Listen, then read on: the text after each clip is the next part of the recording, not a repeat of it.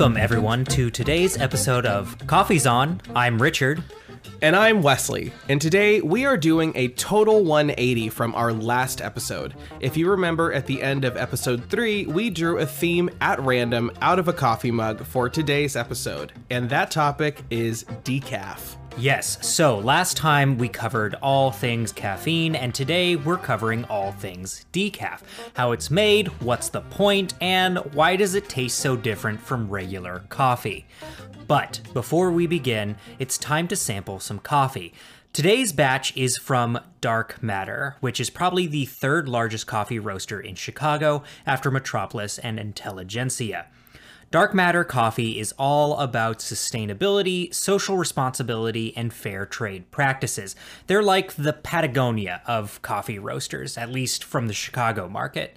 They also have bold, fun coloring and logos, and you can definitely tell their graphics department has some graffiti artists or tattoo artists on staff. Either way, we are trying their Sin Caffeina blend, literally without coffee. This is a Colombian bean that was processed using the Swiss water method, which we'll get into a bit later. Roast wise, I would say it's a medium to dark, but Wesley, what are you tasting? Well, um, okay, so I'm gonna start with smell because I, when I smelled the beans, I got like a hit of curry, kind of some savory. Not like I mean, it smelled like coffee. It's not like you know I'm getting ordering chicken tikka masala out of our coffee filter, but like it definitely didn't have like a, a sweetness to it at all, almost for me.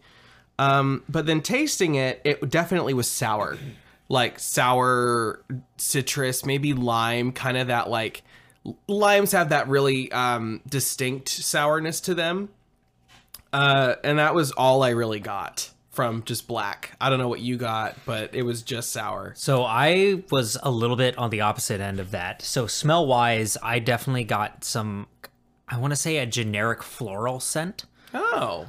I there was I don't want to say it was a sweetness, but there was just this soft perfume to it um, that I kind of got from it. No, nothing like savory. Um, Maybe like a little bit of savoriness just from the grind, sure, from it being ground. That kind of like like almost smoke that comes from a grind. Yeah. Um, but yeah, I I didn't get anything savory other than that. In terms of original taste, um, I got I found the floral again in the taste, um, and then I was thinking some stone fruits. Uh, I actually got a little bit of fig. Okay, um, I can see in that, that initial definitely. tasting. See, I'm not a big fig guy, so I don't identify that one right away. I feel like I like them, and then I have them, guy. and I'm like, not as much as I thought. Who only eats two fig Newtons? But yeah, those those were kind of the main main Sure. that I got. I will say, and we'll talk more about this in the episode. I wasn't as disappointed as I thought I was going to be. No. I'm so scared to try decaf coffees. I think a lot of us are. This is why we wanted to make this episode because we we wanted for our Yeah. own edification to know decaf better because I always feel like the flavor is going to be off or bland or sterile or burnt Sure. or something that's just not going to be pleasant. And I was telling you this earlier. If someone gave me this as just a coffee, I would drink it as just a coffee. Like Yeah. not I wouldn't have that like, wait a minute, did you pull a fast one on me kind of a thing. not like that Chris Farley sketch Yeah. in Saturday Night Live where he like flips a table. Yeah, exactly. Uh, I I would have be like, okay, this is this is regular coffee. So I will say, as a coffee taste, this one hits the mark. Is it my favorite coffee flavor? Is it the best roast I've ever had? No, but if I had this at a diner, I wouldn't I wouldn't be surprised. Right. See, and that is one thing that I actually I drink decaf like just as much. Uh, well, not as much as regular coffee, but a good quarter of the time. But like, so for me, I would you know, with cream, I like it a lot more. So like, I had half and half. Um, but I I don't know. I did have some different flavors with that though. Um, I got kind of some like darker grain flavor Okay. with the cream. Um, like kind of a barley, maybe a rye, but not as anisey. Kind of that same like, uh, like oh, I don't even know how to describe it. It's not earthy. It's almost like a richness that you get, or like a fullness and like depth of bread flavor. Yes. or grain. I got that note a lot, and I don't know if that could just be like the cream is kind of sweetening the sour up a little bit. I definitely still got some of that breakfasty sour. It turned into kind of like a breakfast coffee almost. I did taste that. I didn't get any really sourness or bitterness that I think you're saying. Strange. Ugh. Um, Maybe that's because I I ate something kind of salty before we had this episode, so maybe that changed my flavor palette. I am drinking. I did try to rinse my. I am drinking a soda, but I did try to drink water to try and kind of like cleanse. I don't have any fresh ginger in the house. Yeah. So But I will say I added some milk, so I usually drink my coffee with a little bit of two percent, uh, and I definitely taste the breakfast blend. Yeah. type. It does- kind of funny for a decaf, decaf. coffee. hey, I But serve flavor decaf. profile.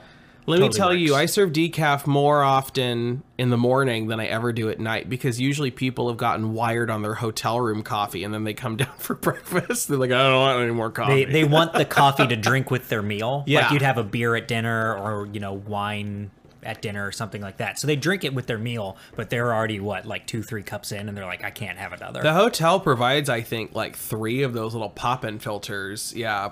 Um, oh, for those of you listening, I, I work for a hotel in downtown Chicago. That's my full-time gig. Um, but and I love it. I love working in downtown. Come to downtown Chicago. The world's reopening. Yay! yeah. That's my pitch for the world. So, do you want to know what the website actually said? Yes, please. Which I I will say I was very surprised that there were flavor profiles for this coffee. Sure. Um, when I was by, I'll say, we'll talk later. I'll yes, actually yeah, no, you, the, the you flavors are. literally see my brain. Yeah. the, so the gears um, turning. It says notes of plum, dark chocolate, and floral. Plum. That's the sour I'm getting. Oh, I knew I knew it was like a distinct fruit, but I'm like, again, not a plum guy. You know, I don't have enough bowel trouble, so we're not at that age. Yeah, exactly. Yet. But yeah, so I got this coffee um, actually at a local shop close to where I live called Eco and the Flamingo, and they do kind of containerless shopping, not like Sure. bulk shopping, but kind of bulk shopping. But you bring in your own containers, they fill it up, all that. Like it's more based on weight.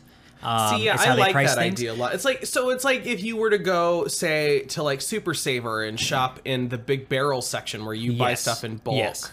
but you don't have to buy like twenty pounds of it. Bulk. Yes. Yeah. Um, but they also they're like just a little store. They have cleaning products, all these kinds of things. Uh, again, that store is called Eco and the Flamingo. Fantastic people. Uh, I told them about this podcast as I was buying these beans because they do have some coffee beans that you can just pour by the amount. Essentially, I believe they're all from dark matter. So if you really want to get a sampling or introduction to dark matter, that's a way to do it without buying the whole bags. Um, but I saw that they had a decaf, so I'm like, I, that's what I need. Uh, so I was able to grab this essentially in a grocery store. So we talk about like the availability of some of these uh, blends. This is available um, at some probably more specified grocery stores as opposed to like big box retailers. Right. so Um, this would be more of like eh, the the less corporate Whole Foods you would sell this stuff. Yes. So maybe more neighborhood bodegas or Okay, like yeah. things like that. Or like even, you know, in Chicago we have lots of stores that only sell either imported or local products. Exactly. So places like that, you'd probably find All dark over, matter, yeah. um, in general. But yeah, so on their website, I was like I was saying, I was really surprised that they had flavor notes for a decaf. Like I'm, I learned a lot about decaf this episode. I'm very excited to share it with you. Uh, I've learned a lot for myself just because I was definitely like I was looking at tattoos that said "death be- before decaf" because that's how much I'm like I don't want to ever have to get to a point where I'm only allowed to drink decaf Yeah. in my life. It was kind of enlightening to read about it and kind of do the studying because I think a lot of the assumption is that they're basically just like skeletal suck dry coffee beans that have no flavor, but there's actually a science behind it and a mm-hmm. very, you know, I had to ask my brother because he's a like chemistry guy, and I was like, "What is all this?" Like, and he kind of sat me down and told me the p's and q's. Exactly. Well, anyway, since we're both pretty excited to go over this episode, why don't we jump right Not in? caffeinated, but excited. Not caffeinated, but excited. Our excitement will carry us through the body of this episode. So let's get into it.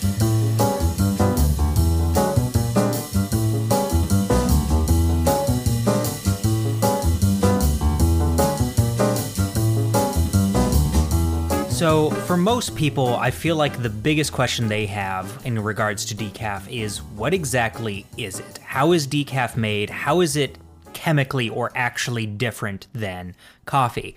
Now, I found a long time ago this um, very helpful uh, description online. It was a picture of the coffee plant, and it said over it that uh, for those of you who don't know, both regular coffee and decaf coffee come from the same plant. Regular coffee comes from the coffee berries or the coffee cherries that grow on the plant, and decaf comes from the dirt that it's grown in. It's God, dry as hell.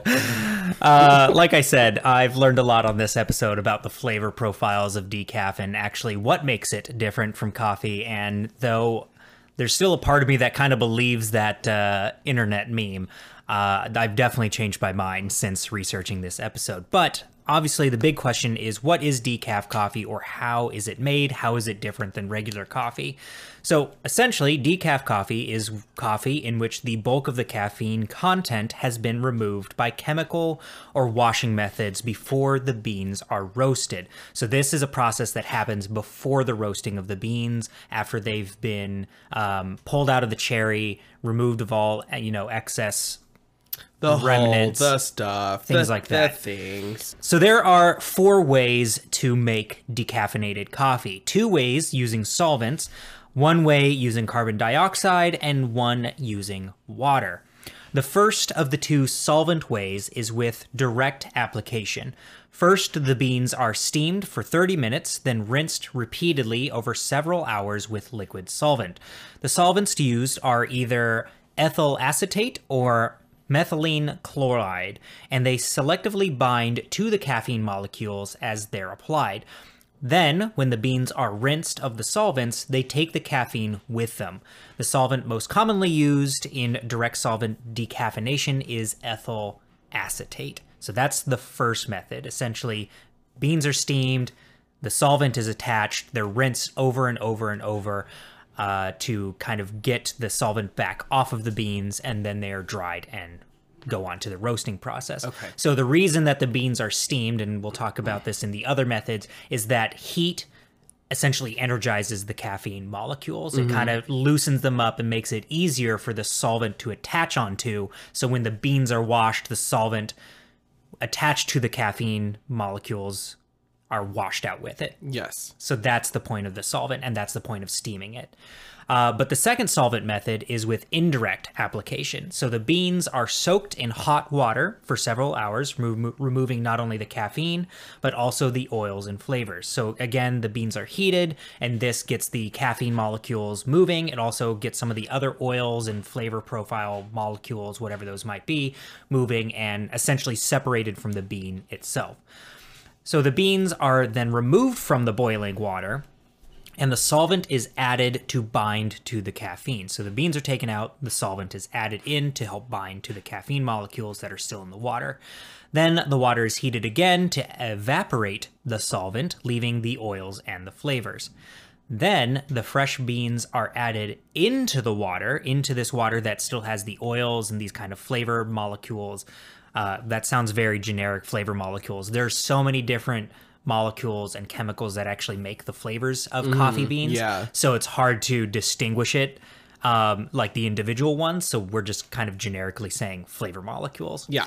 Uh, so they're added back in so they can kind of essentially re soak up that flavor, uh, but they are now decaffeinated beans. So the solvent used for this indirect method is the.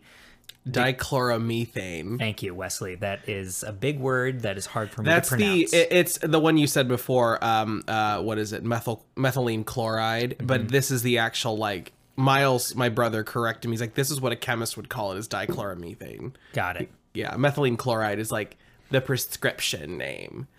Got so so those two methods are like the you know are like the chemical ones. and I believe the most popular. I, think the think- most typical way yes. of doing it. I think that come it.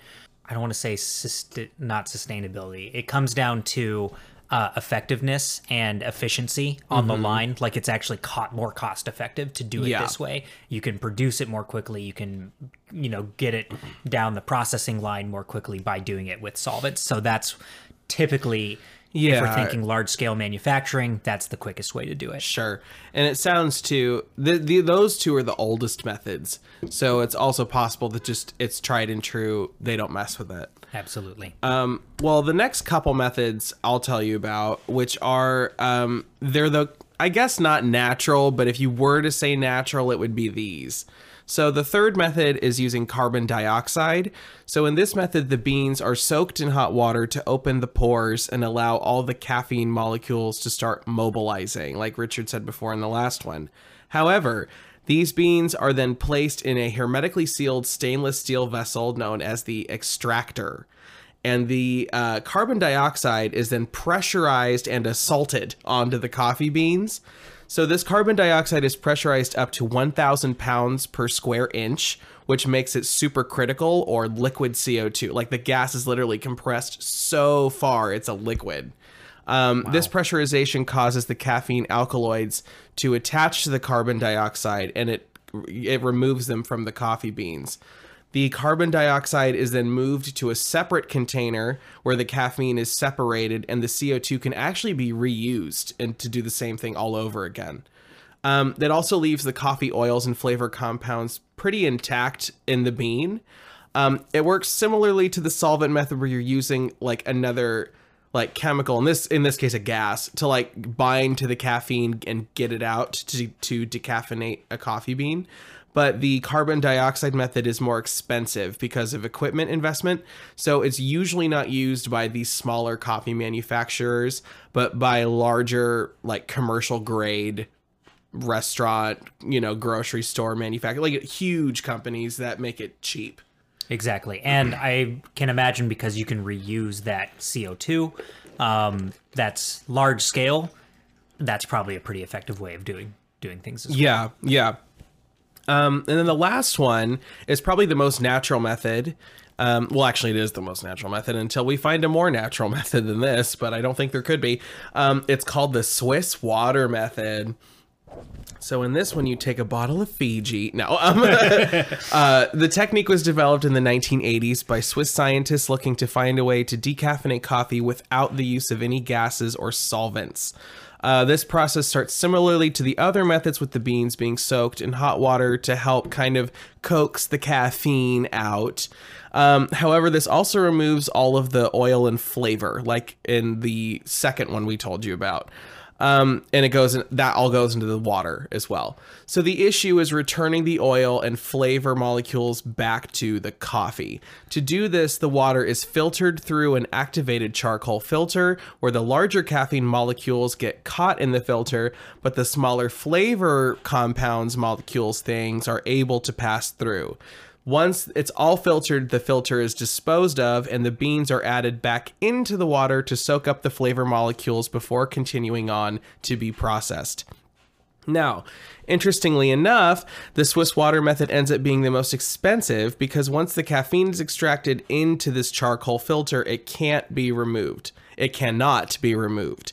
When using a solvent, the caffeine can be extracted from the solvent and then be sold off as like, you know, NoDoz or like some kind of caffeine, you know, additive um, or just pure caffeine. Um, and you know, that money usually helps to offset the cost of decaffeination with these companies. You're able to like sell the byproduct as many companies do, but with the Swiss water method, it you're kind of wasting charcoal activated charcoal filters every time you do it.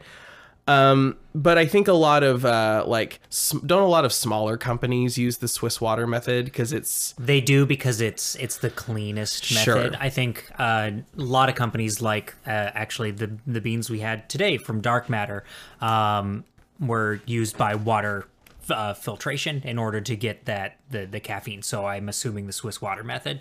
Um, I wouldn't be surprised if they were doing that for a lot of their beans. Sure. Um, it is other than the disposal of this now charcoal filter that's been used, it is chemically the less a- aggressive, Right. invasive method. It's Sure. going to create less waste in that department. Um, so it is naturally for people and not only sustainability down the line in production, but thinking environmental, like, you know, what chemicals am I putting in my body? Right. Kind of health consciousness. Uh, it is the safest method Yeah. in that respect. I did write down in my like written notes too that I forgot to add into our show notes um, that the Swiss water method is usually used in order to have something be certified organic because there's no chemical additive. Yes. But the one thing I did find interesting about the other processes with uh, the solvent Mm-hmm. is that you can actually take that caffeine molecule off the off the solvent. You can actually detach those, Yeah. and then sell it on as pure caffeine. Like I found Mm-hmm. that incredibly fascinating. That they're like, oh, all these energy bar companies or energy drink companies, soda companies, um, medicine companies. You know, like Mm-hmm. we talked about how um, sometimes headache medicine, Excedrin, Excedrin, will have caffeine in it. my So savior. These coffee roasting companies are able to, in their process of creating decaf, they're able to create this kind of, you know, extra item that they can Yeah, sell off. yeah. Um, to you know, be into to go into these other It's the petroleum jelly of the coffee industry. Exactly. It's a very interesting offset that Oh, I yeah. with this. And it's also an easy way. Uh, my brother learned how to isolate caffeine with dichloromethane in, in like one of his first labs. So he's like, it's a very practical. He told me it's a very practical scientific experiment for beginners because it's super easy. It doesn't really fail, and you're extracting something useful out of something. It- yeah. And the the thing I find cool about that is, especially since it is such a beginner, uh, you know, kind of chemistry project, that a lot of people, um, probably now more than ever, are buying coffee beans pre-roasted. They're roasting them at home. They're finding their own methods of doing that. So if you are someone who does that and you're like, I'm interested in doing that, but I kind of want to try it with decaffeinated coffee. Um, when people get those beans, they're green, they're dried, they're ready to be roasted. Essentially, you could kind of go a step back, decaffeinate them yourself if you learn this how to do this simple expe- uh, experiment. Although maybe getting a hold of the chemicals might be a bit tough. Um, Maybe. but you might be able to honestly do this at home, depending on how you know smart you are and That's getting a the hold future. Of the chemicals. That's the future. Doing this all at home.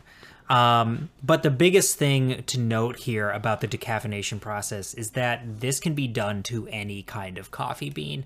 It's not like we grow coffee beans to specifically be decaf. Uh, you can do it to any bean, any kind of coffee that's grown anywhere. Right. It really doesn't have to be specific. So it's not a blend, it's not an origin, species of coffee plant. Any coffee can be made into decaf as long as it's done before the beans are roasted. That's the mm-hmm. critical thing. This is not part of the roasting process. This is pre-roasting process. What I will say, there there was or maybe still is an attempt to breed a caffeine-free coffee plant, and there has not been much success. Yes, I'm sure.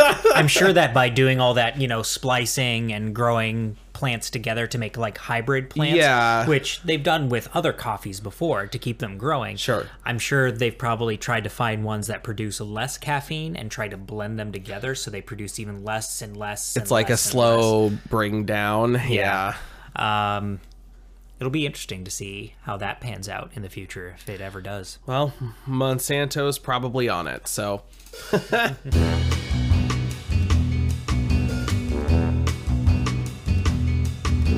Um, well, I'm going to take you through the history of decaf. So there is a definitely a history to decaf. It's not just like coffee came out and they're like, "Oh yeah, we can just split the caffeine off." There's a whole thing. So the process that well, the first process of commercial decaffeination was invented or probably more like discovered, we should say, in 1903 by a German merchant named Ludwig Roselius and his co-scientist co-worker friends. All right, Richard. Well, I'm going to give you a history lesson now on decaf coffee because I love a good history lesson. Absolutely. You know, I never really liked history class, history class, but I love as an adult just history. you know, ultimate irony of life, I guess. Um, so the first process of commercial decaffeination was invented, or probably more rather discovered, in 1903 by a German merchant named Ludwig Roselius and his coworkers. He had discovered that a shipment of coffee beans that had accidentally been soaked in seawater had lost most of their caffeine content, but not a lot of their flavor. Uh, he went on to study the process more, and then by 1906, the process uh, was patented, and it involved steaming the beans in various bases and acids, and then eventually he landed on benzene as the solvent that would best remove the caffeine. So he went on to sell his decaffeinated coffee under the uh, name Coffee HAG. It is an acronym um, in most of Europe uh, Cafe, Cafe Sanka in France, which would sound familiar to anyone who knows decaf, and then later Sanka in the US. Um, Sanka is the abbreviated French of sans caffeine or without, Without caffeine. Yeah, which, you know, we say sans, like, you know, script sans. I'm sure it was pronounced like sans caffeine, Yeah. or caffeine, or something like that. Um, Sanka is actually not a like a drip brew coffee. It's an instant decaf. Uh, it's made of freeze dried coffee crystals. We'll talk about instant coffee in another episode. That's like a whole other venture, but don't worry, we'll get to it. Um, originally in the U.S., it was actually called Decafa, which just means like you know decaf. Um, but Roselius lost his American trademark sometime before 1920 on the product after mistrust and, quite frankly, just plain racism against Germans generated after World War II. So a lot of Germans working in the U.S. Um, were basically filed as Im- like alien immigrants. Any businesses trademarks were just given you- up, And basically. you see a lot of at this time, of course, you see a lot of that um, kind of anglicized, Americanized version of German names Mm-hmm. Yeah. because they're like, I'm afraid to go by this German title or this German business because people are gonna, you know, Yeah. they're gonna mistreat me. So you, I mean, people were changing their names from Schmidt to Smith. Smith. Yeah, Right. what's like the English version? It's just like the futuristic. I mean, German is kind of old English, so luckily it's not difficult. It's not like turning a Japanese name into something Yeah. English, like Tsukiri Smith. anyway, um, so not one to give up, Roselius decided to sell his product as Sanka in most countries around the world after that. So we just kept it to the one name. Uh, in France, the original Cafe HH HAG, God, that's difficult to say. Uh, that brand became the sort of like name specialty brand as opposed to Sanka, which was sort of like generic decaf coffee, which I think is interesting. It's literally the same, like, you know, marketing. Uh, however, after the 1970s, the company only manufactured Sanka. And a fun fact about Roselius, he liked the idea of being a Nazi, but not Hitler's idea of being a Nazi, which I thought was kind of interesting because I'm a European history guy. Um, he, I guess, he thought there should be a superior lower class of Germans that could have consisted of those that were persecuted and murdered during the Holocaust. So at one point, Hitler actually really revered him as like a great German engineering. You know, he he created Sanka. You know, Like merchant and businessman. and stuff then like they like had a quick falling out when he realized that you know Hitler was basically just out to kill people and he was like this is not what I envisioned this to be and he sort of started to renounce his support of the Nazi regime it's very but he never like totally was like I'm against the Nazis that just you know but Like, he's he wanted he wanted it, but not that. he wanted there it. to be an elite German leading class, but he didn't think it should. I don't know. I could be getting this wrong, but from what the sources I found said, he didn't necessarily want it to be at the cost of like millions of people's lives. Interesting. Yeah. Well, anyways, so uh, he was again though he was very he was a very good business person regardless. I mean he advertised Sanka to the U.S. Um, it became there were Sanka cafes in New York City. That's how it debuted, and then it became so popular there they quickly like shifted it into retail use. So Only as decaf coffee. only as decaf coffee. So at Interesting. So full cafes just serving decaf. just coffee. serving instant coffee decaf. Wow. Yeah. And this was like 1930s in New York. Though this is like Great Depression. So to get the only coffee you probably really could get at that time was instant, and to have an instant decaf that was cheap and you know could be made in the United States and have to be imported. Pretty pretty you know outstanding for a marketing from a marketing perspective.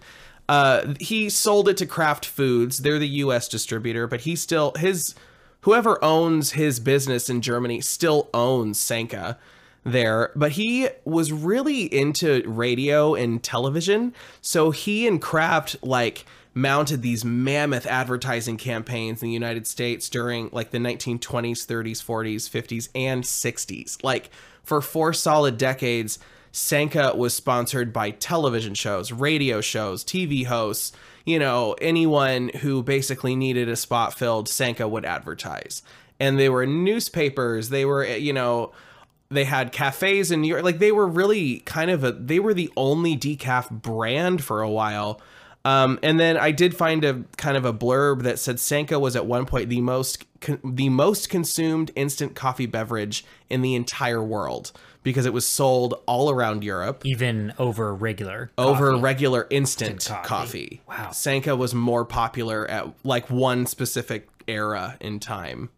And it was just because it was everywhere. It was advertised as, "Hey, you can still have a hot cup of coffee, but you can go to bed. Like you don't you can enjoy the coffee." So you can drink it for uh-huh. more hours throughout the day, essentially. Mm-hmm. Yeah. Okay. However, since the original patent of Roselius's Sanka, or like however he decided to make decaf, benzene has now been recognized as a carcinogen, so we don't use it anymore. Um, they use like the two we just mentioned, dichloromethane or ethyl acetate. Yeah, that sounds Yes. right. We're not chemists. Um, but yeah, it's and Sanka is still sold. Like you can still buy Sanka, and there's it's kind of a cultural phenomenon. I want to say of kind of maybe a couple generations past now. Like our parents would know what Sanka is, but I don't think I don't think anyone that's like younger than us, maybe even our age, know what Sanka is, unless they do musical theater, because there's oddly lots of references to Sanka all over musical theater. Yeah. I can imagine that. Golden era, you know. Like, No, I mean, I'm just even like looking through the pictures of Sanka bottles and I'm like, oh, I know what that is. Like, I, I know it because I've seen it, you know, in, in supermarkets and things Right. like that. And my grandmother bought Sanka. Yeah, honestly, I've probably seen it in grandparents' cabinets when Yeah. I've been visiting them. So, wow, that's crazy though. Most consumed instant coffee in the world. It- yeah, I At one point, At one point, it was it was well, and there's like a weird history with um decaf coffee. It's like at one point it was really lauded as like the next best thing that's ever happened to coffee since Folger was born. You know, like it was so intense the excitement around decaffeinated coffee. And, you know, I think a big part of it was that, you know, in the 80s, caffeine was really viewed possibly as a cause of health problems because they're like, oh, everyone's drinking soda and all these drinks that have caffeine in them. The caffeine must be making everyone crazy. I'm like, well, we found out now, no, it's actually sugar. But Yeah. caffeine, they've disproven a lot of it. But in the 60s, 70s, and 80s in particular, there was a big health scare around the the you know after effects of caffeine and there's lots of things there were lots of studies that were done to prove if caffeine was a addictive or b um you know could cause heart problems later in life you know no one really knew maybe if caffeine was the cause of heart disease or you know you just didn't know that that was still kind of new and decaf uh definitely was like yo It was an answer. It was Make a an mark. answer to an, Uh-huh. an issue, to a potential health issue. and especially for a drink that was so widely consumed you know no one would give that up no one's going to give up their cup of coffee so sanka was really kind of the perfect answer at that time really a very colored history. yeah For- right for a I know, decaffeinated coffee. for the most boring cup of coffee you'll ever buy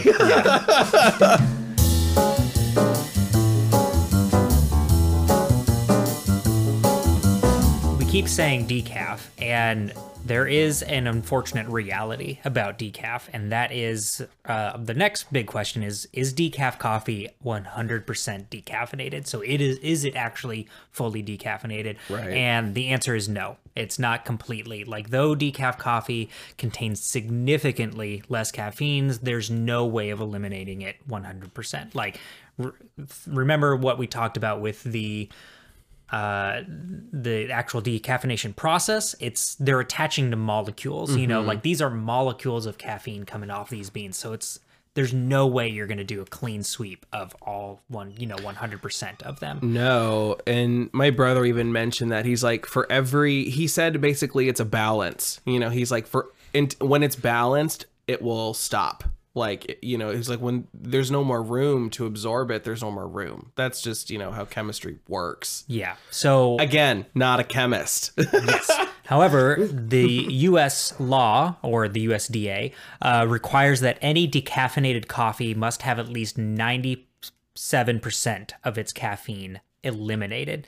So, that being said, the USDA has found that a typical eight ounce cup of decaf contains about two milligrams of caffeine. So, that's compared to the standard 80 to 100 milligrams in a standard cup of coffee.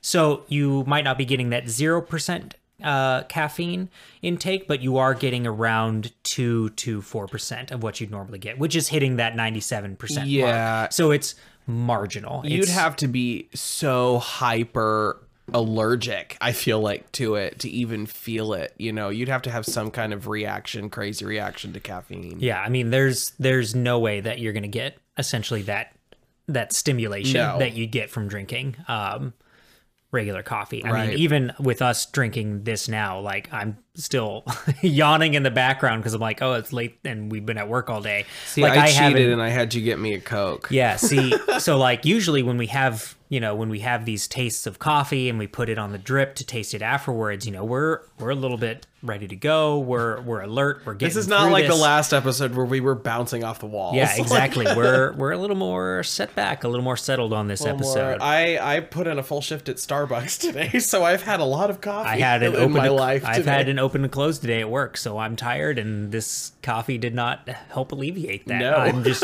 it just tasted like having coffee and then being able to go to bed. See, I cheated. I had one of those matcha green tea lattes because I had to make one because I'm training, and they're actually really good. Which do you remember how much caffeine matcha has compared to A lot. yerba and regular tea? It's like it's baby green tea and it's powdered, so it's got quite a bit more. yes, less slightly yes less than yerba, but almost twice as much as black tea. Right, yeah, it's black tea, and everyone think thinks was- black tea is like the the max. And I'm like, no, no, green tea as much has as much caffeine as black tea most of the Mm-hmm. time. Yeah.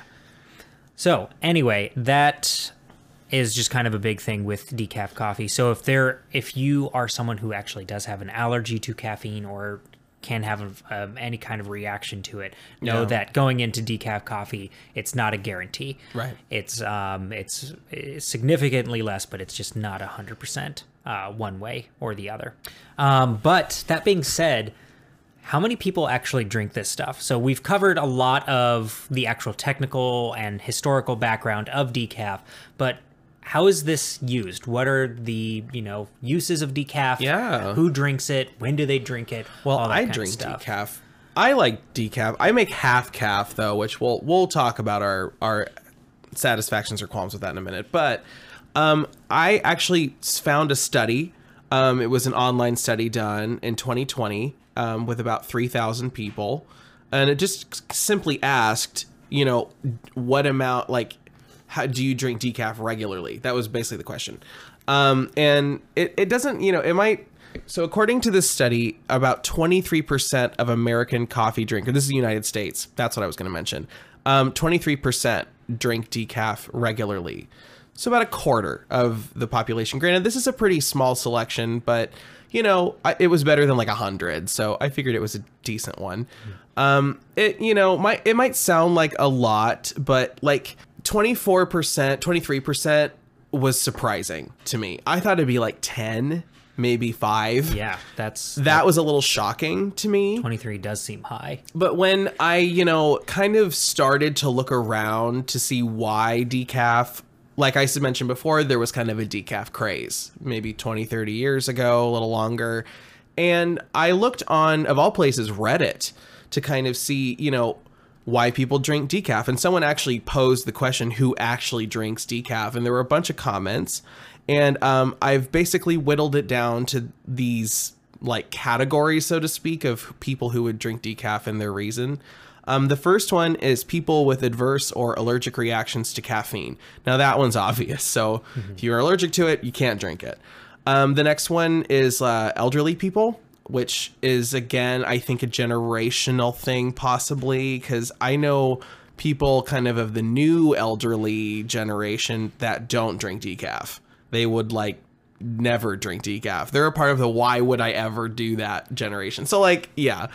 Um, the next one is uh, those struggling with anxiety. Caffeine can really exacerbate anxiety, so that I don't like drinking coffee if I'm anxious because it just is like, oh no, now I'm hyper and nervous and sweaty and like Yeah, all the worst things. As we talked about in the, the in the last episode, caffeine it essentially blocks your body's receptors from going to rest. Mm-hmm. So with that, because your body's like, well, if you're not going to rest, then we're going to pump the adrenaline to get you going. So Yeah. that that anxiety, that stress, that flight or fight uh, response, all of that can kick on when you have caffeine. Yeah. So yeah, if you struggle with anxiety, having caffeine is probably not it. It's some people think, oh, it'll make me focus through my anxiety. Usually, it's going to have an adverse effect Yeah. as opposed to a, a productive effect.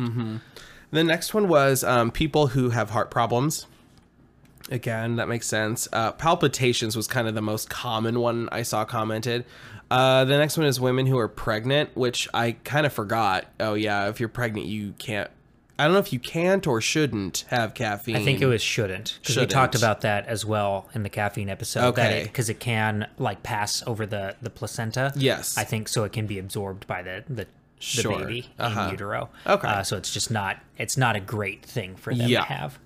Um, and then the last one, uh, uh, those who just want coffee but without caffeine. Simply, they would they enjoy coffee. They've probably had a couple cups of regular coffee that day, but you know they, you know, for me, I know I like to have a cup of something hot, or either really hot or really cold when I'm reading. And if it's the winter, I always have decaf on at night because it's cold outside. I just want to sit down and read And be warm and be warm cozy. and cozy and I don't want to be hyperactive. So Yeah, and we'll Yeah. we'll go over some of the specific like when should you actually have decaf kind Right. of questions a little bit later. Um, but one question that's been nagging me, and I've been poking fun at this the entire episode, is Yes. why does it taste so different? Because let's just be real, calf decaf coffee tastes different. It does Mm-hmm. not taste like there's just something. There's one little No. thing that makes it slightly different. I I was even telling you before that um, when I make decaf, even if I just make a pot of decaf, I don't. I'm so I'm so tolerant to caffeine. It's not even funny. But like, I'll cut it with regular coffee, like a third regular coffee, to just kind of make it taste a little better. Yeah, you know? exactly. So the unfortunate thing is there's no clear reason as to why this is. But most people, most authorities, uh, attest it to the soaking and heating of the beans of the beans in the water, uh, whether that's with solvents or the carbon dioxide or just you know soaking it in water. Um, it's like we said that r- removes the caffeine chemicals uh, for the solvents you know, charcoal, whatever to grab onto, but it also separates some of the other chemicals that give coffee their bold and specific flavors. So, um, the oils and just all these other little things that Any we told you- extracts? I mean, yeah, there's these so generic many. flavor molecules that we keep alluding to. They're taken out in that process as well. And even though they try to re-soak the beans back into the water to help bring those flavors back in, they don't just you know toss the water out and go like here you go because it probably tastes much worse if they did that. Um, so they, They try- just throw all of it away, away. and then ground up black beans, and they put that in the in the container. exactly uh, with a little bit of dirt. They gave there. up. yes. So, so because of that, like you know, it's they're getting rid of all that flavor or a good chunk of it, and then trying to reabsorb it. yeah. It's it's just not going to be hundred percent effective. It's not going to get everything back in. So there's it's there's always going to be something lost in that process. Um, however, I found this I found it interesting that there's so many different descriptors of decaf. Like it's not nobody has like any consistent thought on what that f- missing flavor is when it comes to decaf. And this could be because of the the type of bean or the roast or the way that it was decaffeinated. Um, but you get lots of different things. You know, some people will say it tastes burnt, others say it tastes like tar, some people say it tastes chemic you know chemically or sterile or i hear bitter cardboardy rubbery or like dishwater you know in terms of the bad lingo that we use to describe decaf. But it's like those are all very different and some of them very contradictory descriptors. Mm-hmm. so i find it very interesting that th- you you can just gain so much variety in what is lost in decaf depending Yeah. on who's tasting it and the, the beans and the roast and all that kind of stuff My yeah, my grandmother always said that uh, decaf coffee to her always tasted stale. That was always the word she used. It was like it was like the she was like it's almost as if they leave the beans out to sit for years and they just lose it. You know, they're just. She's like it tastes like she, she. I remember my granddad also used to say my on my mom's side he would say decaf coffee tastes like a shadow of coffee. It's like like or like an impression of itself or something. Like it's Yeah. like coffee trying to be mimicking coffee or Yeah. you know like there was always that cons yeah my grandparents always had that idea that um you know they always liked restaurant decaf because it tasted better it wasn't Mm-hmm. like what they got at the grocery store Yeah, and I I distinctly remember uh, one day working at uh, the coffee studio in Andersonville. I was working on the actual bar, so I was working on the espresso machine. And this gentleman who comes in semi regularly came in, and he would get uh, I think it was either an espresso or a macchiato. I can't remember which one it was, but either way, it was just mostly espresso. Um, so he was an espresso connoisseur, and that's what he liked drinking, and he would just have it straight essentially. Um, and so I did the shot of espresso for him, handed it over, gave it to him. He drank it, sipped it, drank it, sipped it, and he kind of gave me a look. He's like, kind of started looking over the bar because like the, our our bar was that we actually had stools at the bar, so you could almost like Yeah. you know like a, a regular pub or something like that. Yeah, yeah. And we had we did have decaf espresso, and we have it in a uh, grinder right next to the regular espresso. They're both labeled. They're they go into the same one every single time, so it's not like there's no chance of messing it up. And the guy kind of leans in, looking to see which one I you know pulled the espresso from or the grinds from. He's like, I think you gave me decaf. I was like, no, no, I, I didn't. I gave you the. I. He's like, which one did you take from? I'm like, this one that says regular Regular espresso. regular espresso on it. You know, Black Cat espresso from that. You know, from Intelligentsia. That's what we use. Yeah. And they do have a decaf Black Cat, right? So, and I was like, no, I use that. And he's like, no, I'm pretty sure you use decaf. Like it tastes off. And I was like, no. And then my manager came in. He's like, any issue? And he's like, yeah, I'm pretty sure he gave me decaf. And he's like, my manager looks at me and I'm like, I gave him the one that says Black Cat Yeah. Espresso, the one that always has our regular espresso. And my manager, Tucker, he's just like, let me remake that for you. Makes it from the regular espresso, gives it to the guy. And then, of course, he's still complaining about how it mm-hmm. tastes like decaf and all that kind of stuff. And then Tucker made one for himself to see if, like, we had, like, throughout the day that the, the espresso had kind of gone off or the humidity had changed it and made it taste a little bit different. Yeah. And he was just like, I can't taste it. You know, so it I the issue was a wash, but the fact that the guy was just like, it tastes like decaf. Like he knew immediately it's not he didn't say that the espresso was off, that I didn't pour it right. He said it tasted like decaf. Like he had he was so attuned to knowing what that flavor profile was that that's his first the reaction. the thing i think is i mean yeah decaf does have a, a distinctly stale flavor but so do old people's taste buds you I mean, the guy mm. was probably in his 30s or 40s, so he wasn't 40s. that He wasn't that old. I think, mean, I you- think he was just being a little bit of a he just wanted a free Yeah, he just he he wanted to cause a scene because he has such heightened taste. But you know i have heightened taste too but i don't make everyone else suffer for it exactly. So don't don't be like that guy. Don't be a douchebag who's trying to get free cups of espresso because he's too fucking cheap to buy a quad shot. Exactly. So anyway, uh yeah, I just the flavor profile that's just been such a huge thing about decaf. It's like I would rather not drink decaf not because it doesn't have caffeine, but because I don't like how it tastes. Sure. And there have been times where I've like tried decaf to see if I can taste the difference, and I always have. I've always been able Right. to taste the difference. This one that we had earlier wouldn't really have tasted the difference. See- I would have just been like, it's not my favorite cup of coffee. I guess for me, I I sort of buffer myself too because I I'm a white per. How do I say this? I am a like. While I am a good resource of like my palate, I can taste things, I can siphon flavors, I can spec those out.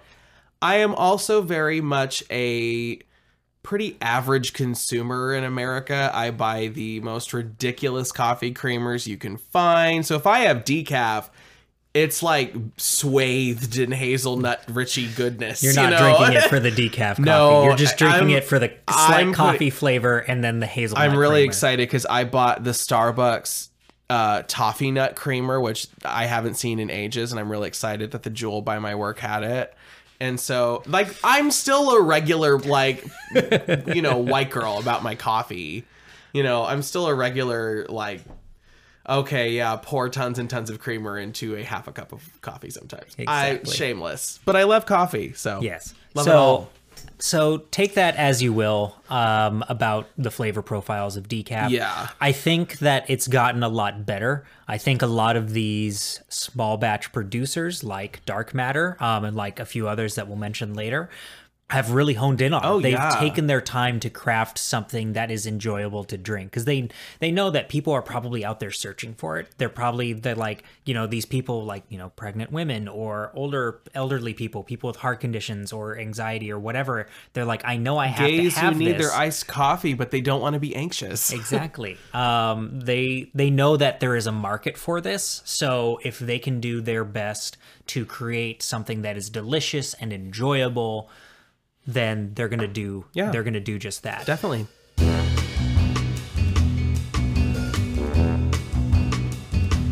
With all that being said, kind of a silly question, but when is the best time to have decaf? Like you'd be surprised, but there are a lot of opportunities that might call for decaf.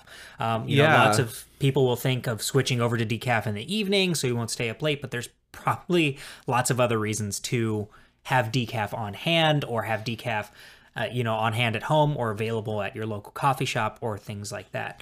Like we talked about earlier, it can be harmful for people with heart conditions because it can just increase your adrenaline and kind of get you going, get your heart racing.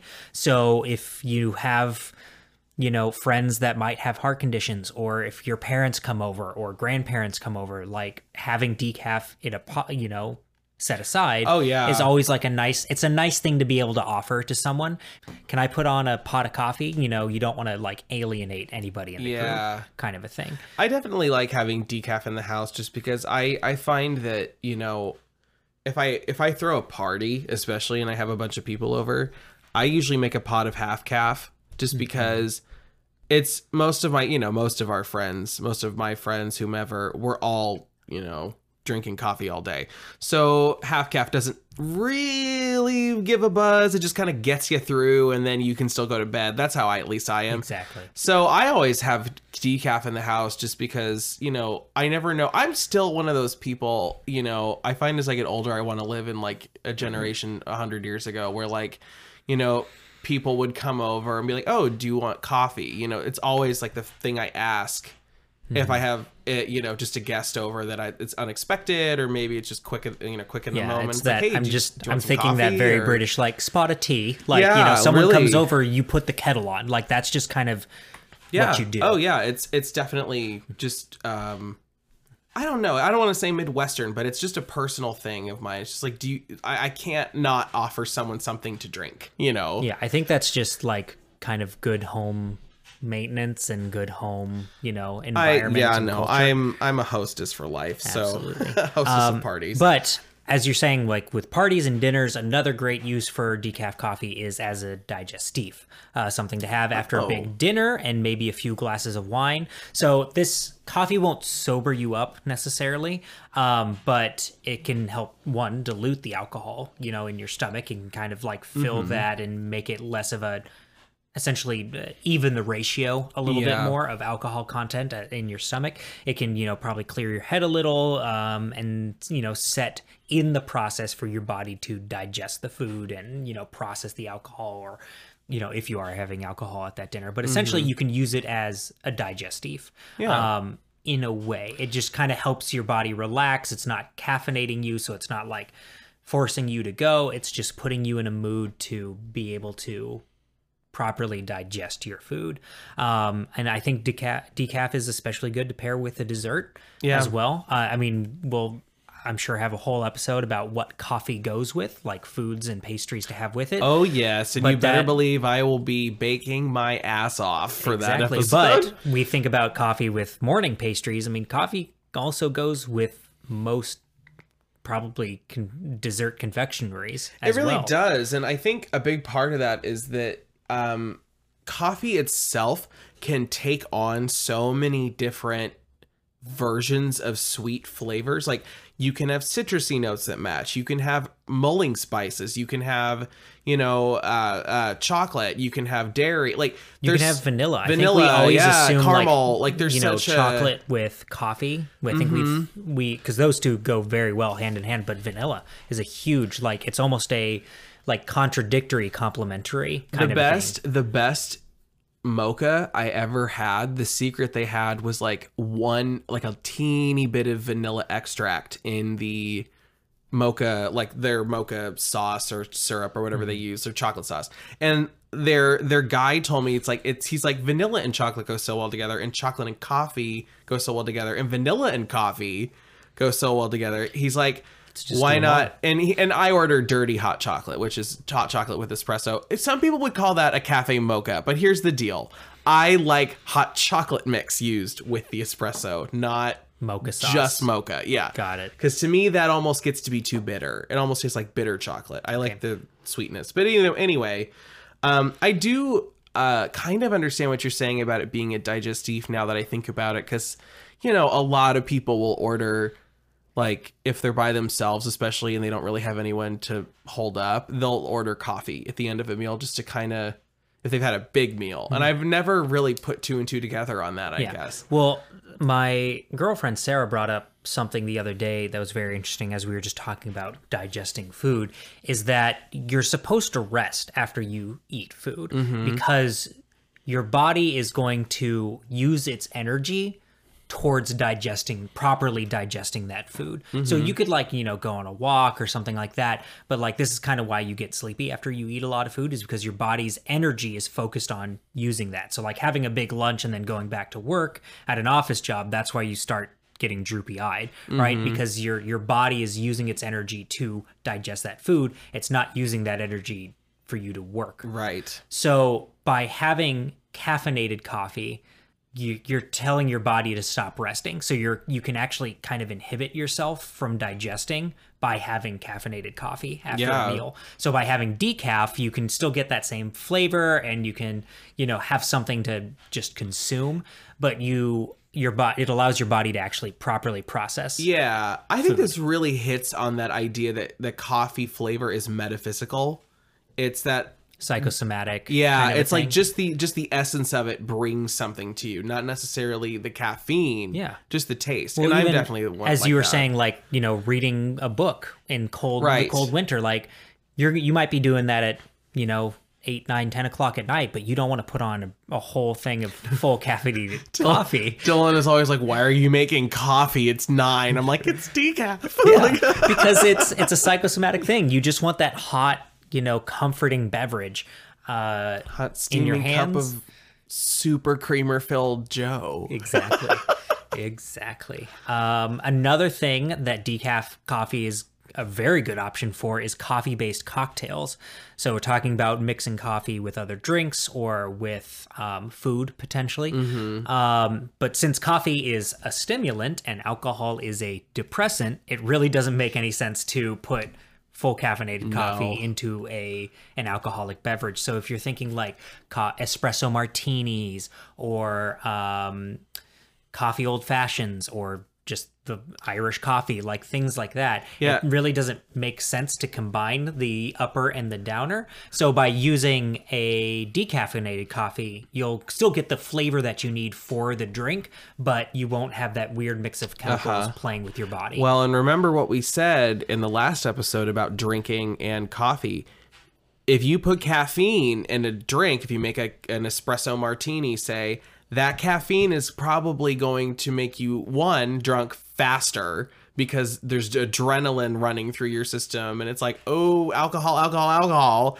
And also, it doesn't like they don't cancel each other out. It's not they're two completely different things that do not interact with each other in the body. Mm-hmm. Like one goes to the brain, one goes to the central nervous system. Mm-hmm. So, yeah, it's like definitely a difference. Like don't think that you're like I'll still be sober. No. No, that's it. Doesn't cancel each other out. You're just gonna be. You're it's gonna not be like multiplication. It doesn't work. yeah. You're gonna be sloppy drunk, but really energetic about it. two, two, a and a negative make a negative on this situation. exactly. So, uh, yeah, so that's probably a, a good advice for anybody who's whether you're at a bar or at home making drinks for your friends, for the people who are fancy enough to offer cocktails for their friends. Um, do it with decaf coffee. I'm not that person yet.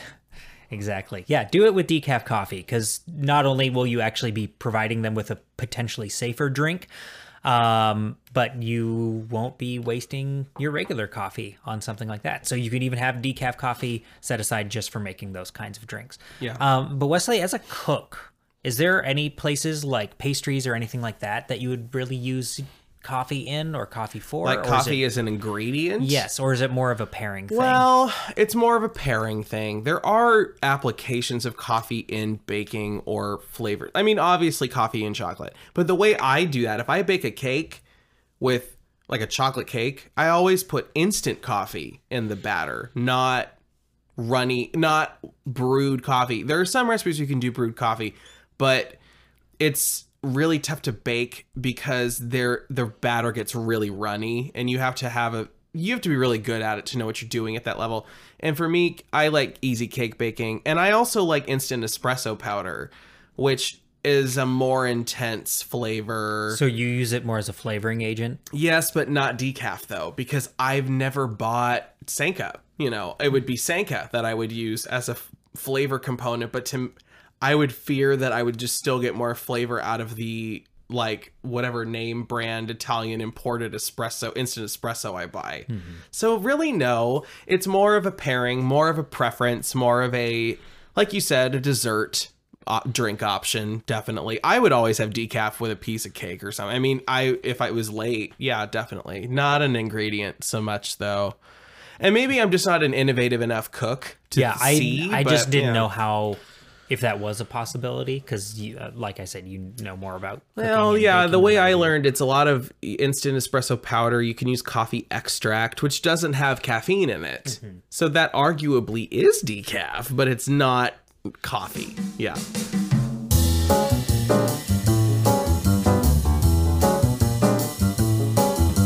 I think the last biggest thing that we've kind of been hinting at as well is half caff this is the phrase that we bring up uh, we brought up a couple times uh, during this episode. Um, obviously what it means is half caffeinated and half not uh, essentially cutting the caffeine in half. So if you have a standard 8 ounce cup of coffee that has 100 milligrams of caffeine in it you pour only 4 ounces of regular coffee and then 4 ounces of decaf in theory you'd only be getting 50 milligrams of caffeine mm-hmm. for the same amount of liquid so this would actually be close to what a standard eight ounce cup of black tea would be. Sure. So that's about I think it was in the high 40s was mm-hmm. black tea. The- so I think so because yerba mate I think goes up into the like 70s, or 80s. yeah. Yeah. So so this would be about as a half caff cup of coffee coffee would be as strong as a like Earl Grey. an Earl Grey English breakfast, something like that. So if you do need to cut your caffeine intake, this is actually a very easy way to do so. You don't have to do like the cold turkey kind of a thing. You could just cut it in half um, this way. Now, most coffee shops and most diners probably have regular and decaf coffee on drip, so it would be easy to make like a you know a small to go cup uh, or you know sitting at the diner to uh, cup of half caff coffee, but if you're wanting a half caff espresso drink, so lattes, cappuccinos, Yeah, frappuccinos, all that kind of stuff, it's you're going to be more hard pressed to find that. Just most companies don't have decaf espresso.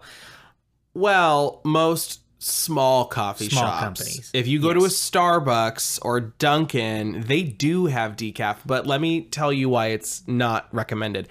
Whenever we brew a decaf uh, espresso, we have to rinse the machine out to br- now brew a regular. It literally the machine says rinse me, like because they want to kind of expunge whatever flavor was there before. So it takes literally two or three times as long to Mm-hmm. make any kind of half caff like espresso drink. It would it would be a huge hassle. Yeah.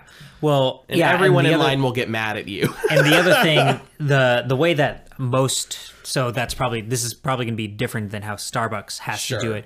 But most coffee companies, so like when I was working for uh, Coffee Studio, and they had a separate vat, a separate grinder for decaf and a separate grinder for regular, Mm-hmm. you could make grinds for both of them, but you wouldn't grind half of one into a portafilter, which is what's used to make espresso, Right. and then half of another into that same portafilter. Uh, we'll get into espresso in a different episode, so all these terms will. So like be a little bit just to put it so if you're doing the manual espresso machine, it's a it's literally a complete and total hassle. Yes, so you'd have to pour two separate shots.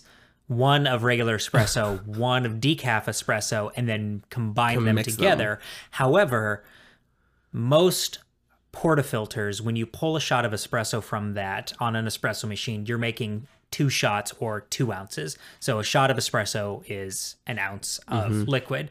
So most portafilters nowadays are just making a standard two shot. This is what most drinks are based off of. Honestly, around the world is two shots of espresso for espresso drinks.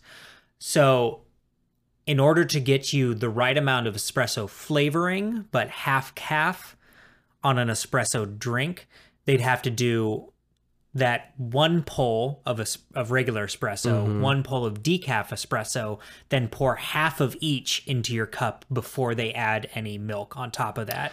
Not to mention So it's just like a lot of math, a lot of hassle. It, it's not that it can't be done; it's just going to be a little bit mm-hmm. more of a time. and not to mention you can't you can't let espresso sit when For you very long. for very long. It's only good for like 30 to 60 seconds after it's brewed and like in the little like once it's come out hot and after that it starts to just like go Dissolve. downhill Yeah. dissolve and so you know, yeah. going to have to pour both pull both of these espresso shots at the same time into two separate Yeah. cups and then pour them together into the to-go cup or the the mug or whatever and then probably have another person steaming coffee while you're doing or and steaming not to mention milk, uh, milk. milk while you're yeah, doing yeah the milk yeah So it's it's labor intensive to do a half caff espresso drink. Not that it can't be done, but it's just going to take some but time. take it from me and it, and if you disagree with me then i don't know what kind of restaurant you're working in but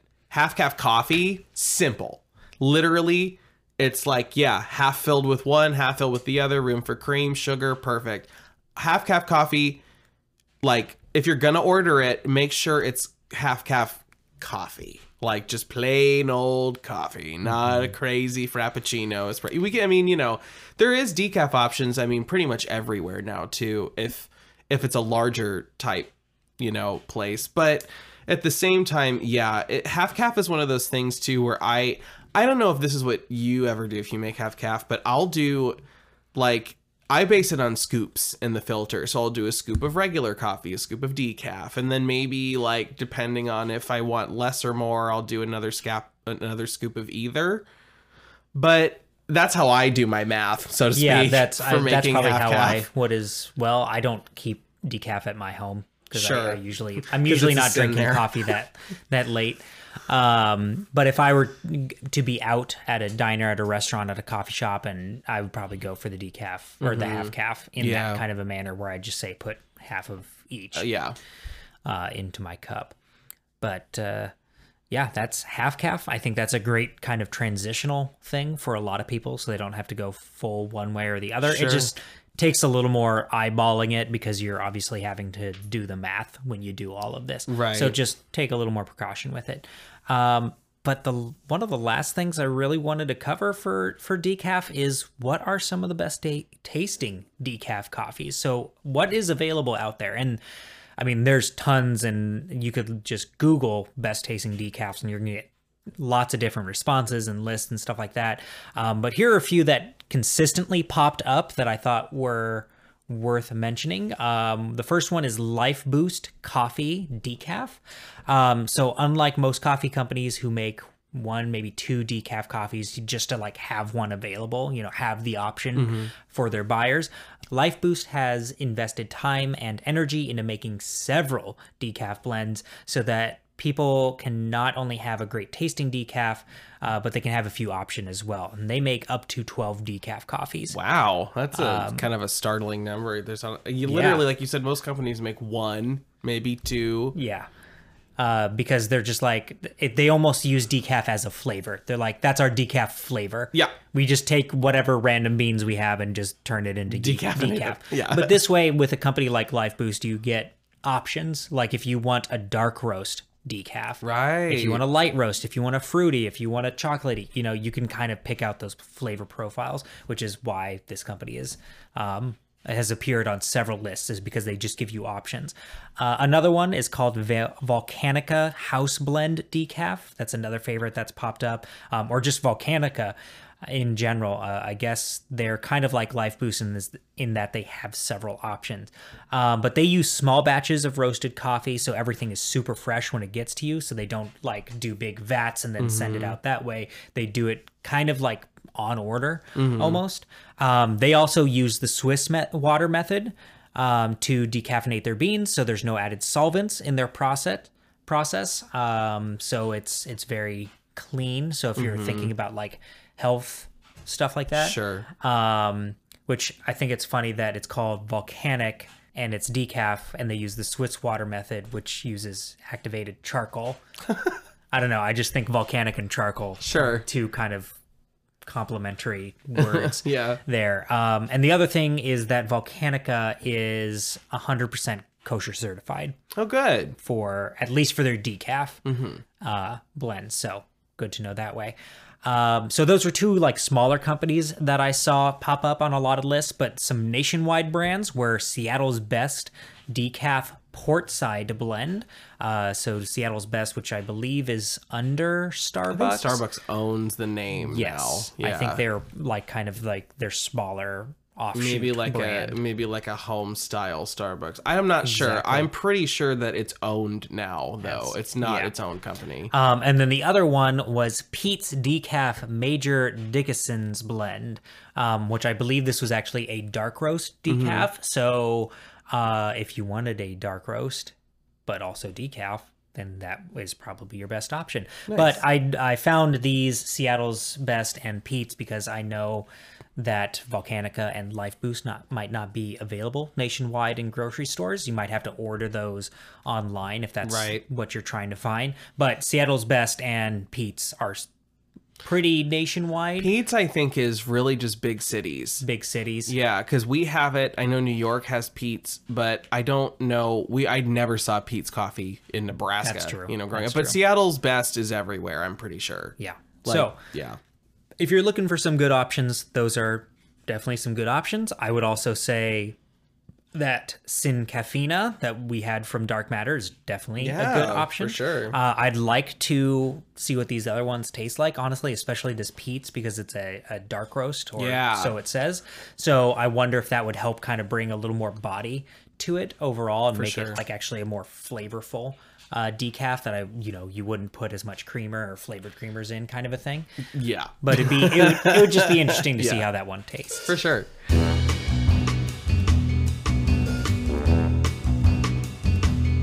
Well, I'm going to close out this episode uh, with a fun fact. And I'm sure this is the fun fact you've been asking yourself this whole episode because I just know you. And it's why are all decaf carafes colored orange or green? And the answer is actually really cute. It's because of Senka and Folgers, respectively. So Senka's logo is orange. And uh, due to like the overwhelming success of the product, restaurants that started to carry decaf and diners who carried decaf used orange because people automatically associated it with Senka. Um, Folgers kind of was like, oh yeah, but we're green. So Folgers has the green as their decaf. And I think the way it's become now is that the restaurant industry specifically uses orange and the consumer market industry uses green. So like because most people at the grocery store will see Folgers, most people at a restaurant will see orange. Like it's sort of like it's Yeah. split now. But ba- those are the reasons. I thought that was really cute. I was like, "Oh, it's not like it wasn't some guy who was like, "Oh, it's orange." It's like, "Oh, no, it's because How do we tell the difference? literally so, someone was like hey people will know that this means decaf because everyone drinks sanka like yeah. and folgers was Well, I'm sure like, at these Sanka coffee shops, cafes that Sure. were popping up in, in Oh, New I York, wonder they probably, you know, made specialty. They they probably you know went to I Bunn or had- went to yeah. whoever to make their their coffee machines. Uh, their brewers, their percolators, whatever they had, and said like, "Hey, we want you to do this in ceramic orange because that's our color." Yeah, it's probably just a marketing that- thing I for bet them. that's true. So people would go into those coffee shops, see the orange, and go like, "I know this is." Decaf. And let me tell you, I've done orders from like U.S. food, like the the people you order restaurant stuff from. They only make it in black or orange. There's no other colors you can order. I mean, unless it's like theme, or you're like you know you have a weird kitschy restaurant. But like you can't buy the green even. The only reason you'd ever buy green is if you actually sell Folgers decaf. That's the only way Wow. you'll ever get a you'll see a green decaf carafe at a restaurant. That means that they sell Folgers. I But- wonder if you have to go through Folgers Direct to get you that. do. I looked, and the thing is, is that the reason that, that for that reason most restaurants don't serve Folgers because it's just cheaper to order it through U.S. Foods or Testa or whoever you order your your food from around the country. Because I mean, our coffee at the restaurant was um, it was a restaurant brand, but that doesn't mean it isn't good. Most restaurant brand coffee is actually pretty decent. Like, but yeah, no, the orange is uh, thanks to Senka. So Very fun. yeah. I mean, the original decaf co- company Yeah, pretty still much. holding strong in pop culture. You can, I mean, yeah, there's even, you know, like references to it in television shows still. They still reference Sanka. It's more of kind of like a joke now, like who, Yeah. who really still drinks Sanka. Yeah. But, and I think in Europe, it still holds a pretty decent sales margin. In America, not so much. Because we've now adapted to drip coffee and yes. Well, in Europe, they know. still instant coffee is still not as big as it was, but it's still much larger Yeah. demographic Oh, yeah. it in America. I think, you know, but I think they've mastered instant coffee. That's a different episode. But either way. Now I'm thinking of the um, the Greek coffee cups in New York. Yeah, with the with the the blue and white ones. Yeah, Oh yeah. Anytime I go to New York, I have to get one of those just to be a shitty tourist. Yeah, exactly. Now I'm now I'm thinking we should do an entire episode about the specifics of coffee mug design. I have yeah, that's in my list. That's- Do speaking of topics, do I get to pick this next week? Yes, because I got to pick episode? last week, so you pick it out this week. So we're rifling through the mug to pick out what are the three topics. And the topic is the coffee belt. the coffee belt, not the coffee suspenders. The coffee belt. The coffee belt. Ooh, so This will gonna- be a fun, very educational geography lesson. geography lesson that is specifically attributed to coffee. So tune in next time. yeah. Bring a map with you. Have a map have on your it phone. have it up on your phone. I'll put a link. and we can go travel down to the equator together. Ooh, the widest part of the world. Wonderful. Well, thank you so much for listening to this week's episode of Coffee's On. I hope you learned a lot about decaf. I hope that it has opened your horizons to what decaf can actually do Yeah. for you and how it can taste because it definitely did for me and I'm very happy about that. Definitely. I mean, I I want to just drink a whole pot right now. Thank you all for listening. We'll see you next time.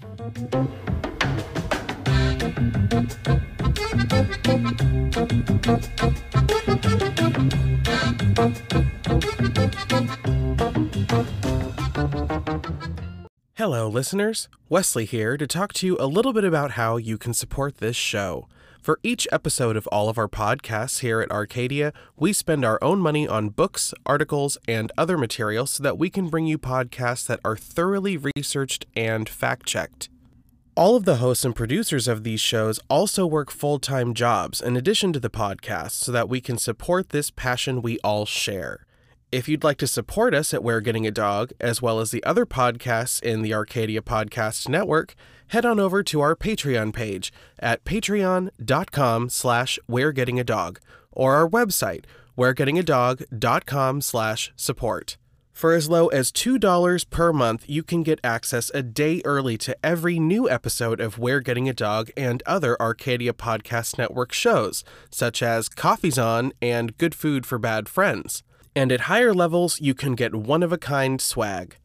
Thank you for supporting the Arcadia Podcast Network and for listening to this podcast. Now back to the show.